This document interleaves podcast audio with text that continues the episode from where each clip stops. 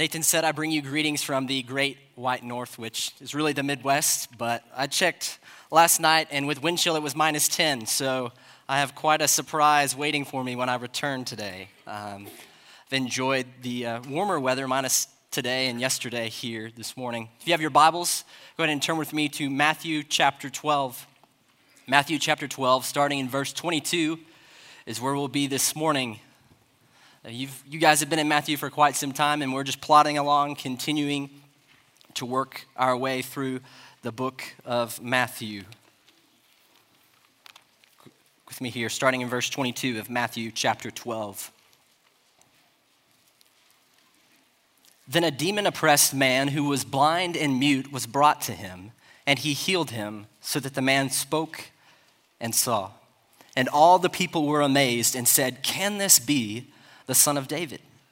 But when the Pharisees heard it, they said, It is only by Beelzebul, the prince of demons, that this man cast out demons. Knowing their thoughts, he said to them, Every kingdom divided against itself is laid waste, and no city or house divided against itself will stand. And if Satan casts out Satan, he is divided against himself. How then will his kingdom stand? If I cast out demons by Beelzebul, by whom do your sons cast them out? Therefore, they will be your judges. But if it is by the Spirit of God that I cast out demons, then the kingdom of God has come upon you. Or how can someone enter a strong man's house and plunder his goods unless he first binds the strong man? Then indeed he may plunder his house. Whoever is not with me is against me, and whoever does not gather with me scatters. Therefore, I tell you, every sin and blasphemy will be forgiven people, but the blasphemy against the Spirit will not be forgiven. And whoever speaks a word against the Son of Man will be forgiven, but whoever speaks against the Holy Spirit will not be forgiven, either in this age or in the age to come. About two months ago, Blake texted me and asked me if I was going to be around today, um, and if I wanted to preach, this is what he said. And I quote, You in town, one, two, question mark. If so, would you want to preach? The text would be Matthew 12, 22 through 32. Pretty thorny, but we got to keep plodding through it. I was driving at the time, so where I got wherever it was I was going, I pulled up the text, read it, and I sent him three uh, laughing, crying face emojis if you're familiar with those. Um, so here we are, the first sermon of the year a guest preacher, and we've got to tackle Jesus being called demonic, the ongoing defeat of Satan, and the unforgivable sin in like 30 to 35 minutes. Um, conveniently, Blake texted me a couple weeks ago. He's like, hey, I don't know if I told you this, but I'm not going to be there. So I don't know if that's a vote of confidence or something to be concerned about. I guess we'll find out. If uh, someone drags me off the stage, we'll know. But all joking aside, our text this morning is a weighty one. It has a, a serious and sober tone because it deals with significant matters of the heart and unbelief. We're going to work through the text together and just tackle each issue as it presents itself. But before we dive in, let's pray and ask the Lord for his help and blessing this morning. Father, your word is sure and solid ground upon which we build. We thank you that it is clear, that it is inspired, that it is trustworthy, that it is accurate, that it is sufficient Lord, we recognize that without your help this morning that we will not leave here changed. So we ask by the power of your spirit that you would work in us and we thank you that you are faithful to work in us when your word is heeded and listened to. So God help us to heed it this morning. God, we don't want to be just hearers of your word. We want to be doers and lovers of it as well. So help us, we ask. It's in Christ's name and for his glory we pray. Amen. So, this morning we'll see three realities of the kingdom in our text. These three realities are connected by the Pharisees' rejection of Jesus that we'll see in verse 24. The first reality of the kingdom is found in verses 22 through 24. The first reality of the kingdom is this some will reject the kingdom. Reality number one some will reject the kingdom. Our text this morning continues in the portion of Matthew where Jesus is working many miracles, and then we see this ongoing opposition posed to him by the religious leaders of the day. And our story begins with a man who is oppressed by a demon, and because of that oppression, he cannot speak and he cannot see.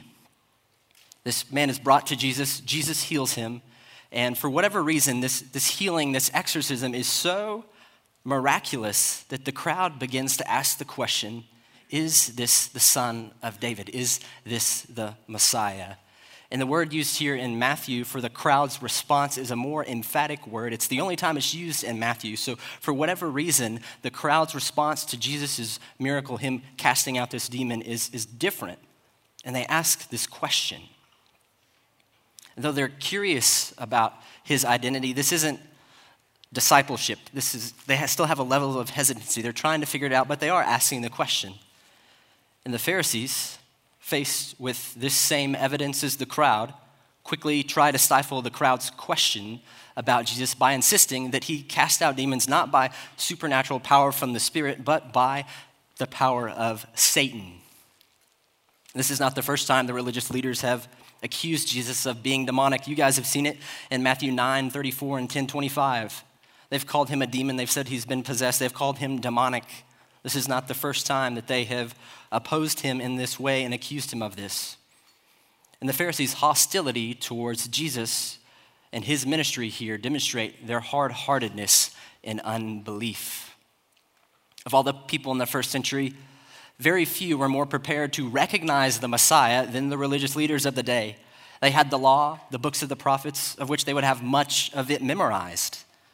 They were expectantly awaiting the Messiah promised throughout the Old Testament. When Jesus comes, they demand signs and proof, which he gives them abundantly. Jesus teaches with authority of the Messiah and is empowered supernaturally. That is clear. They should, the Pharisees, for every reason, recognize him as the Messiah and worship him.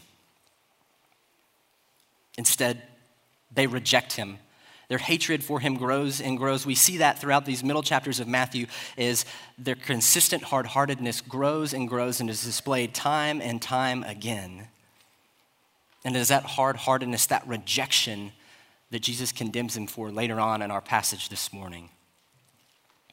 And the first three verses here, 22 through 24, demonstrate to us the first reality of the kingdom.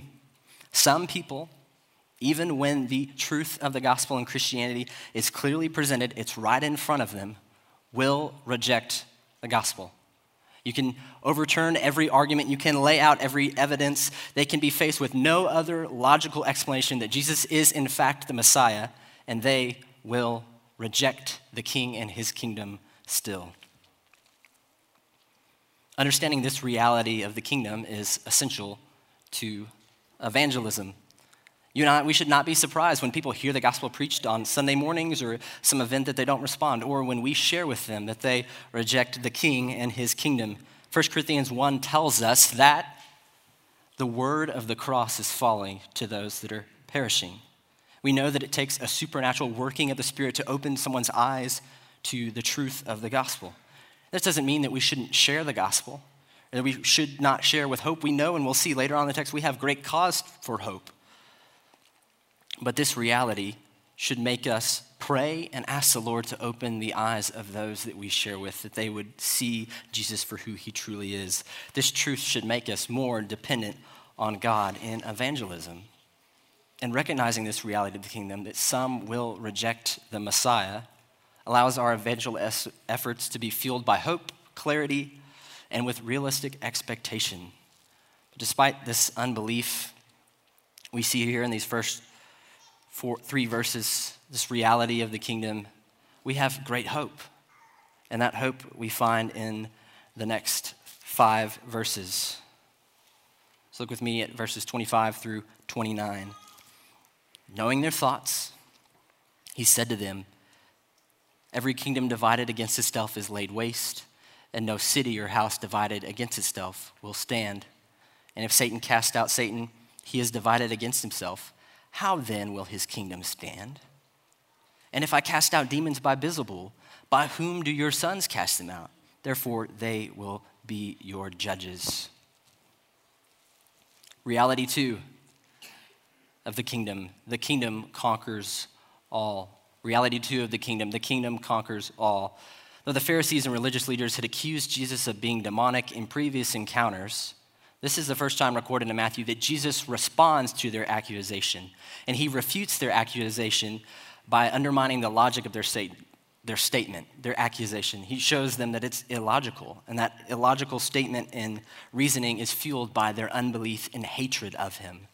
He refutes the logic of their statement in two ways. Way number one a group divided against itself cannot stand. Jesus' question to them is clear. Why would Satan want to cast out his own agents? If Jesus were truly demonic, he would be accomplishing the will and work of Satan, not undermining Satan's authority and kingdom. A kingdom that is united can accomplish its goals, but a divided kingdom cannot hope to endure, let alone advance. There are two popular speeches in American history that illustrate this truth. Uh, don't worry, I won't read them all for you. Um, I did read them, they're, they're helpful. Um, the first is found in President Washington, George Washington's farewell address given in 1796, encouraging the country to remain unified and dedicated to the Union as Washington really steps down and, and just enters out of public life for the most part altogether. He said this They, being the four sections of the country, in his speech he divides north, south, east, and west, must derive from union an exemption from those broils and wars between themselves, which so frequently afflict neighboring countries not tied together by the same government. Washington warning against the dangers of a disunified kingdom. The second, more famous speech you may have heard of was delivered by aspiring U.S. Senator Abraham Lincoln in 1858. It's famously dubbed the House Divided speech, and you know, he's given credit, but obviously he pulls directly from this passage. Um, I don't know. He didn't quote Jesus, though. He didn't cite his sources, so maybe he, we could accuse him of plagiarism. I don't know. Um, I, I, didn't see his footnotes, but I read the speech. He didn't cite it. Uh, speaking to the growing tension in the nation over slavery and division between North and South that was caused by this issue and other policies and Supreme Court decisions that had been enacted and ruled, Lincoln writes this Under the operation of that policy, that agitation has not only not ceased, but has constantly augmented. In my opinion, it will not cease until a crisis shall have been reached and passed. A house divided against itself cannot stand. I believe this government cannot endure permanently half slave and half free. I do not expect the union to be dissolved. I do not expect the house to fall, but I do expect it will cease to be divided it will become all one thing or all the other. And three years later, the North and South were at war. What resulted from that war was the greatest loss of life due to warfare in American history. Some 625,000 Americans were killed. Brother turned against brother, friend against friend, family against family. These, both these quotes illustrate that a kingdom that is divided against itself cannot stand. Division results in the destruction of a kingdom.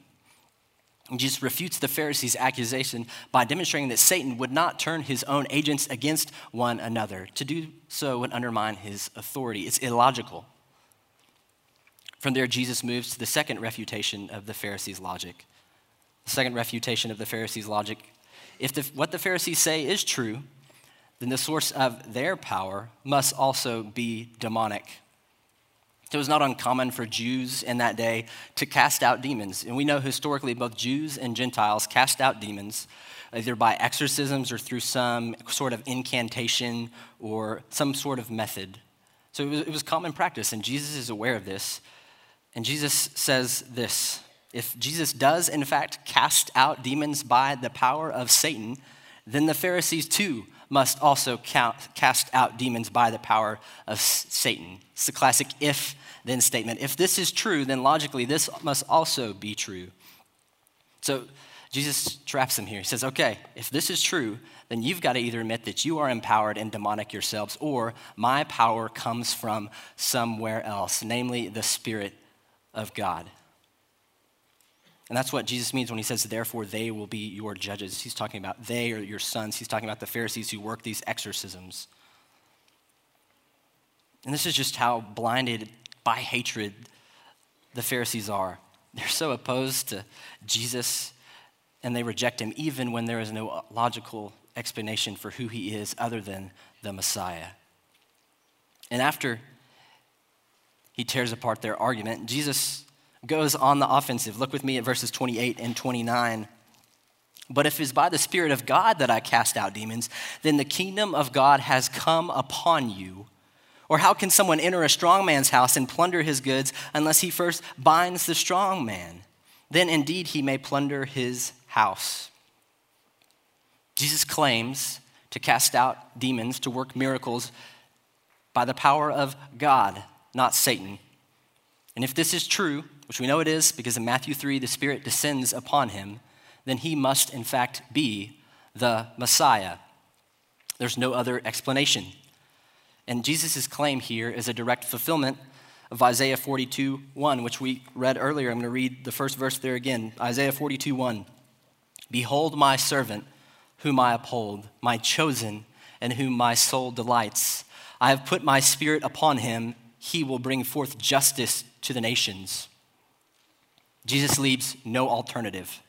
His work and words prove that he is in fact the Messiah and that the kingdom of God has come. Furthermore, Jesus tells them that he has come to defeat Satan, destroy his kingdom, and establish the kingdom of God.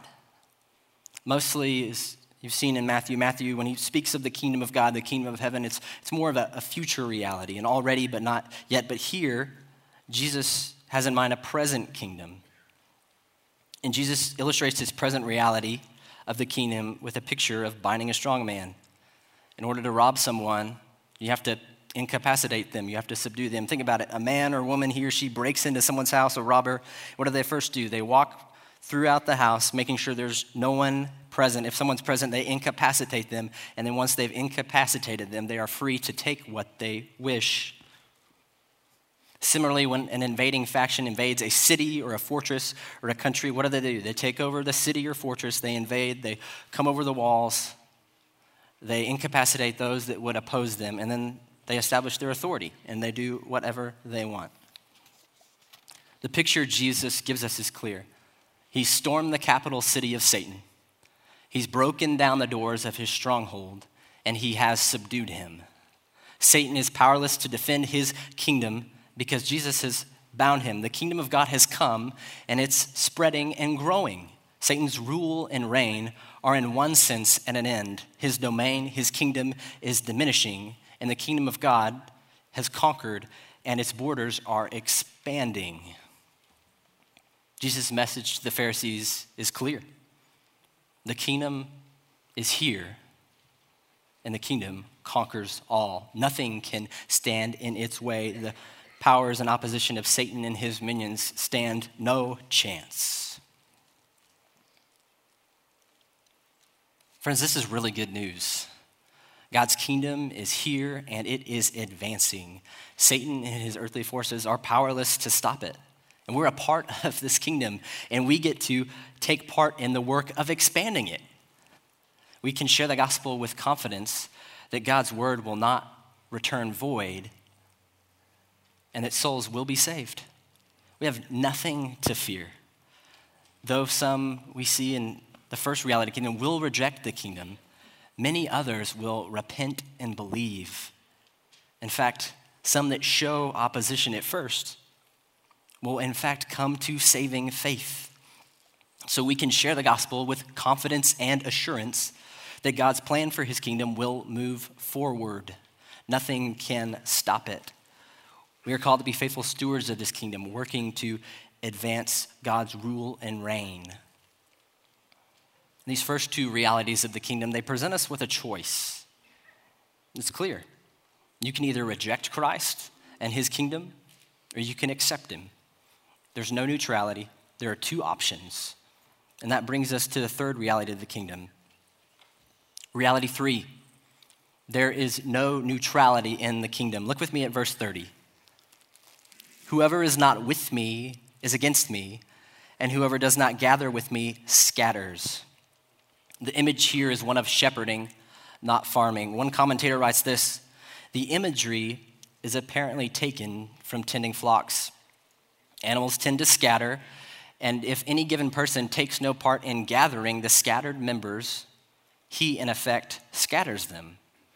By doing nothing, he casts his vote in favor of scattering.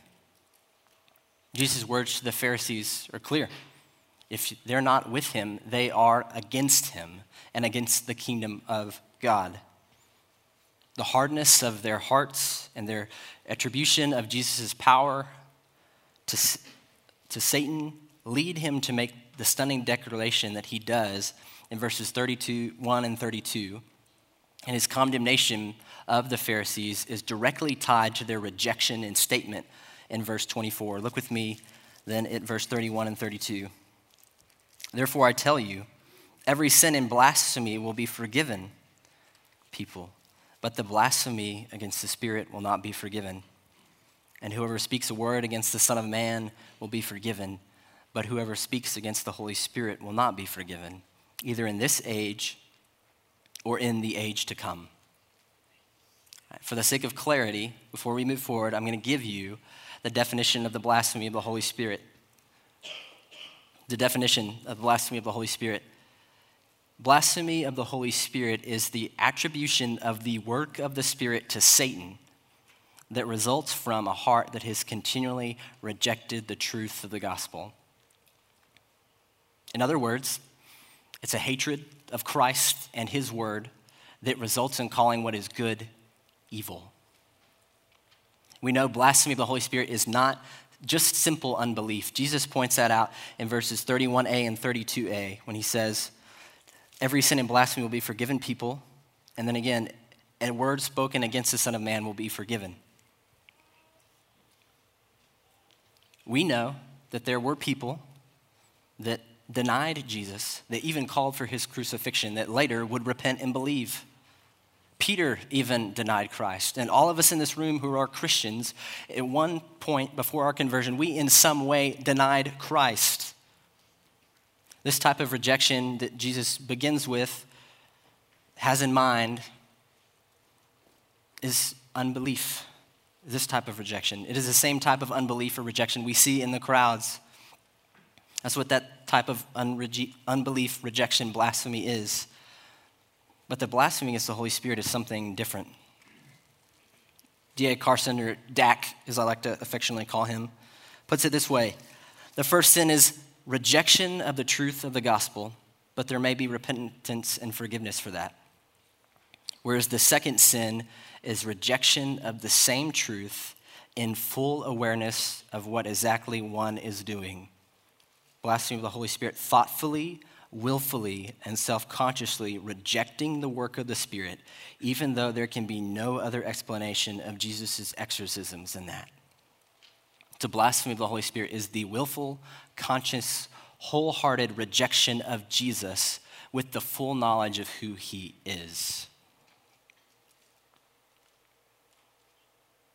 The Pharisees' hatred for Jesus is shocking. You know what full unadulterated hatred and denial looks like, look no further than their rejection of Jesus. They were aware, of the law and the prophets. They had heard Jesus speak and teach. They had seen many signs and wonders. And each one of those things, his words, his miracles, were to point to the fact that he was divine, that he was the Son of God. And faced with no other explanation that he, in fact, is the Messiah, they willfully reject him and call him evil. This blasphemy has not so much to do with what is specifically said, but with the hatred and hardness of the Pharisees' hearts that results in this denial. That's why Jesus immediately, which you'll see next week in the next five verses, Jesus addresses the issues of the heart. This sin is a hardness of heart that hates the things of God so much that it calls them evil. It's a stunning display of unbelief.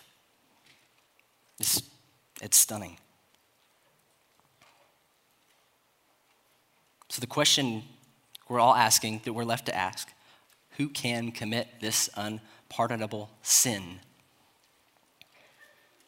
Some take the position, and I, I, don't think the text leads us here, but it's, it's a commonly held position. Some take the position that the ability to commit this blasphemy of the Spirit ceased when the apostles died and the miraculous gifts ended While this is understandable, particularly depending on your theological framework on certain issues, uh, it's also kind of convenient, if I'm honest. It would be great um, if that was it. But there's nothing in the text here or in any other one that would suggest that this kind of blasphemy, this rejection, is tied specifically to the cessation of the miraculous gifts and signs. So, it can still be committed, but it's not simple unbelief. So, it has to be something else.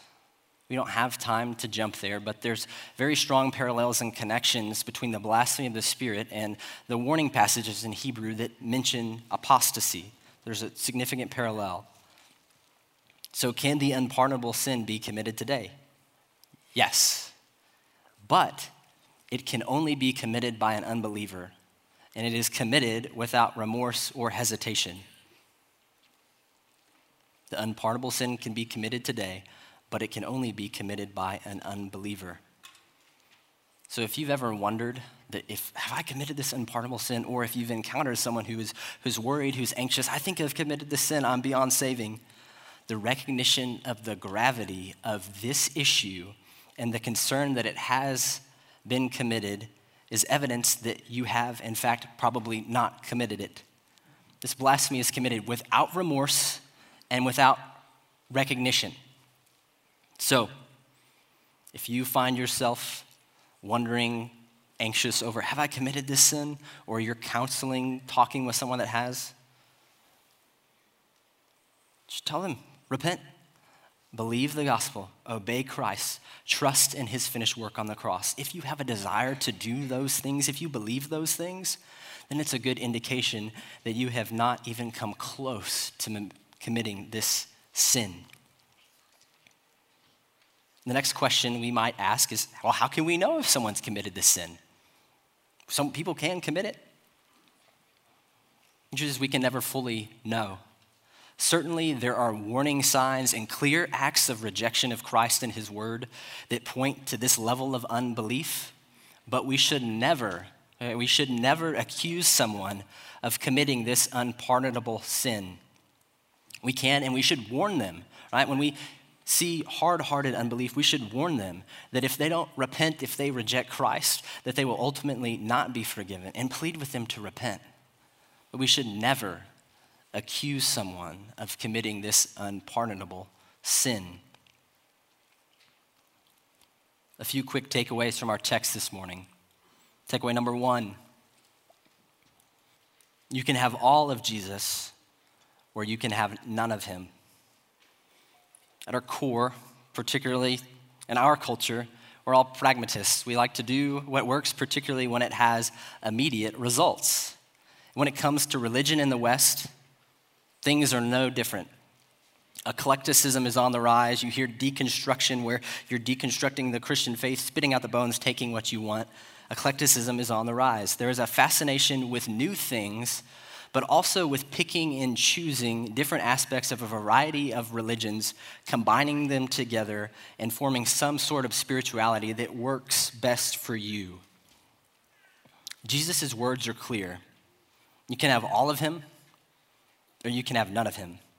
You cannot have his love without his wrath. You cannot have his peace without his justice, his forgiveness without his holiness, his gentleness without his righteous anger.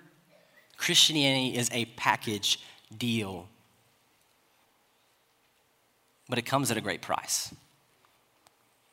It's absolutely free. All you have to do is repent and believe. So maybe you're a student, junior high, high school, college, maybe not, maybe older. You're experimenting with Christianity and these other things, other aspects of so called religions, combining them, what works for me, what makes me feel good. Jesus' words are clear to you. You can reject him or you can have him. There is no other option. Maybe you're here, you've been attending for weeks, months, um, and you're on the fence about this whole Christianity thing. You're like, well, yeah, there's some things I like about this, other things Jesus say. I'm like, woof, I don't know if that's for me. But friend, you're not on the fence. You're a part of the opposition. And if that's you, repent and believe the gospel that God is holy, that you are a sinner, and that Christ died in your place so that you might be forgiven. Why wait when the truth of the gospel is so clear in our text? There's, there's two options, there's two ways to live repent and believe. Takeaway number two fall on your face and repent of your sin to the Lord. Takeaway number two fall on your face and repent of your sin to the Lord. I trust most of us in this room are Christians, so we are not in danger of committing this unpardonable sin, but the hard heartedness of the Pharisees and their rejection of Jesus should shock you. It should make the hair on your arms and the back of your neck stand on end. Their blasphemy is a result of a consistently hardened heart to their sin and to the reality of Jesus is. And you too, believer, we can harden our hearts to sin in such a way, though it doesn't maybe result in our denial of Christ, but it will cause us to commit sins we never thought were possible. Consistently hardening your heart cause you, causes you to become callous to God's word and the Spirit's prompting to repentance. Not to mention, it just makes you absolutely miserable. Neil Shenvi says this about rejecting truth. I'm told he's a great Twitter follower. I'm not on Twitter. Um, he's a riot, apparently. He's also written some great articles.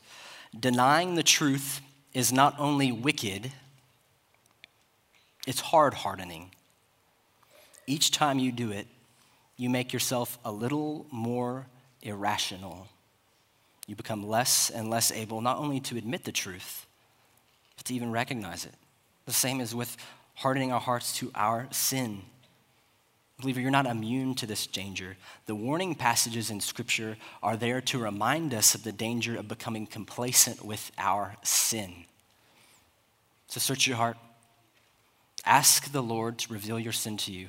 Confess, repent, and drink deeply of the waters of grace and mercy found in Christ. A final takeaway from the text this morning there is always hope for repentance. Takeaway three there is always hope for repentance.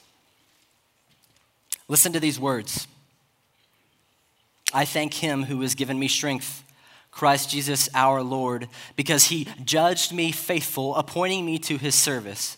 Though formerly I was a blasphemer, persecutor, and insolent opponent, but I received mercy because I had acted ignorantly in unbelief, and the grace of our Lord overflowed for me with the faith and love that are in Christ Jesus.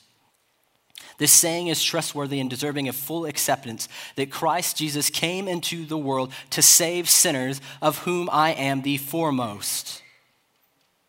But I received mercy for this reason that in me, as the foremost, Jesus Christ might display his perfect patience as an example to those who were to believe in him for eternal life. Those are the words of Paul of Tarsus, who hated Christ and his church so much that he dedicated his life to its destruction, who presided over the first martyr's death, who imprisoned and enchained Christians with joyful glee. They're also the words of the man who wrote a majority of the letters found in the New Testament, who planted and strengthened many of the first churches, and who counted it all joy to be beaten, imprisoned, starved, rejected, and ultimately killed for the sake of Christ.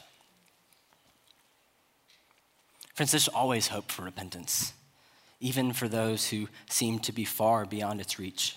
No heart is too hard, no person too lost, no past too sinful to be saved by the love of God found in Christ Jesus. Rejoice in that for yourself, believer. It is true for you and true for me that God saved us, the chief of sinners. And share the gospel with confidence that God can even soften the hardest of hearts. No thing can stand in the way of his kingdom.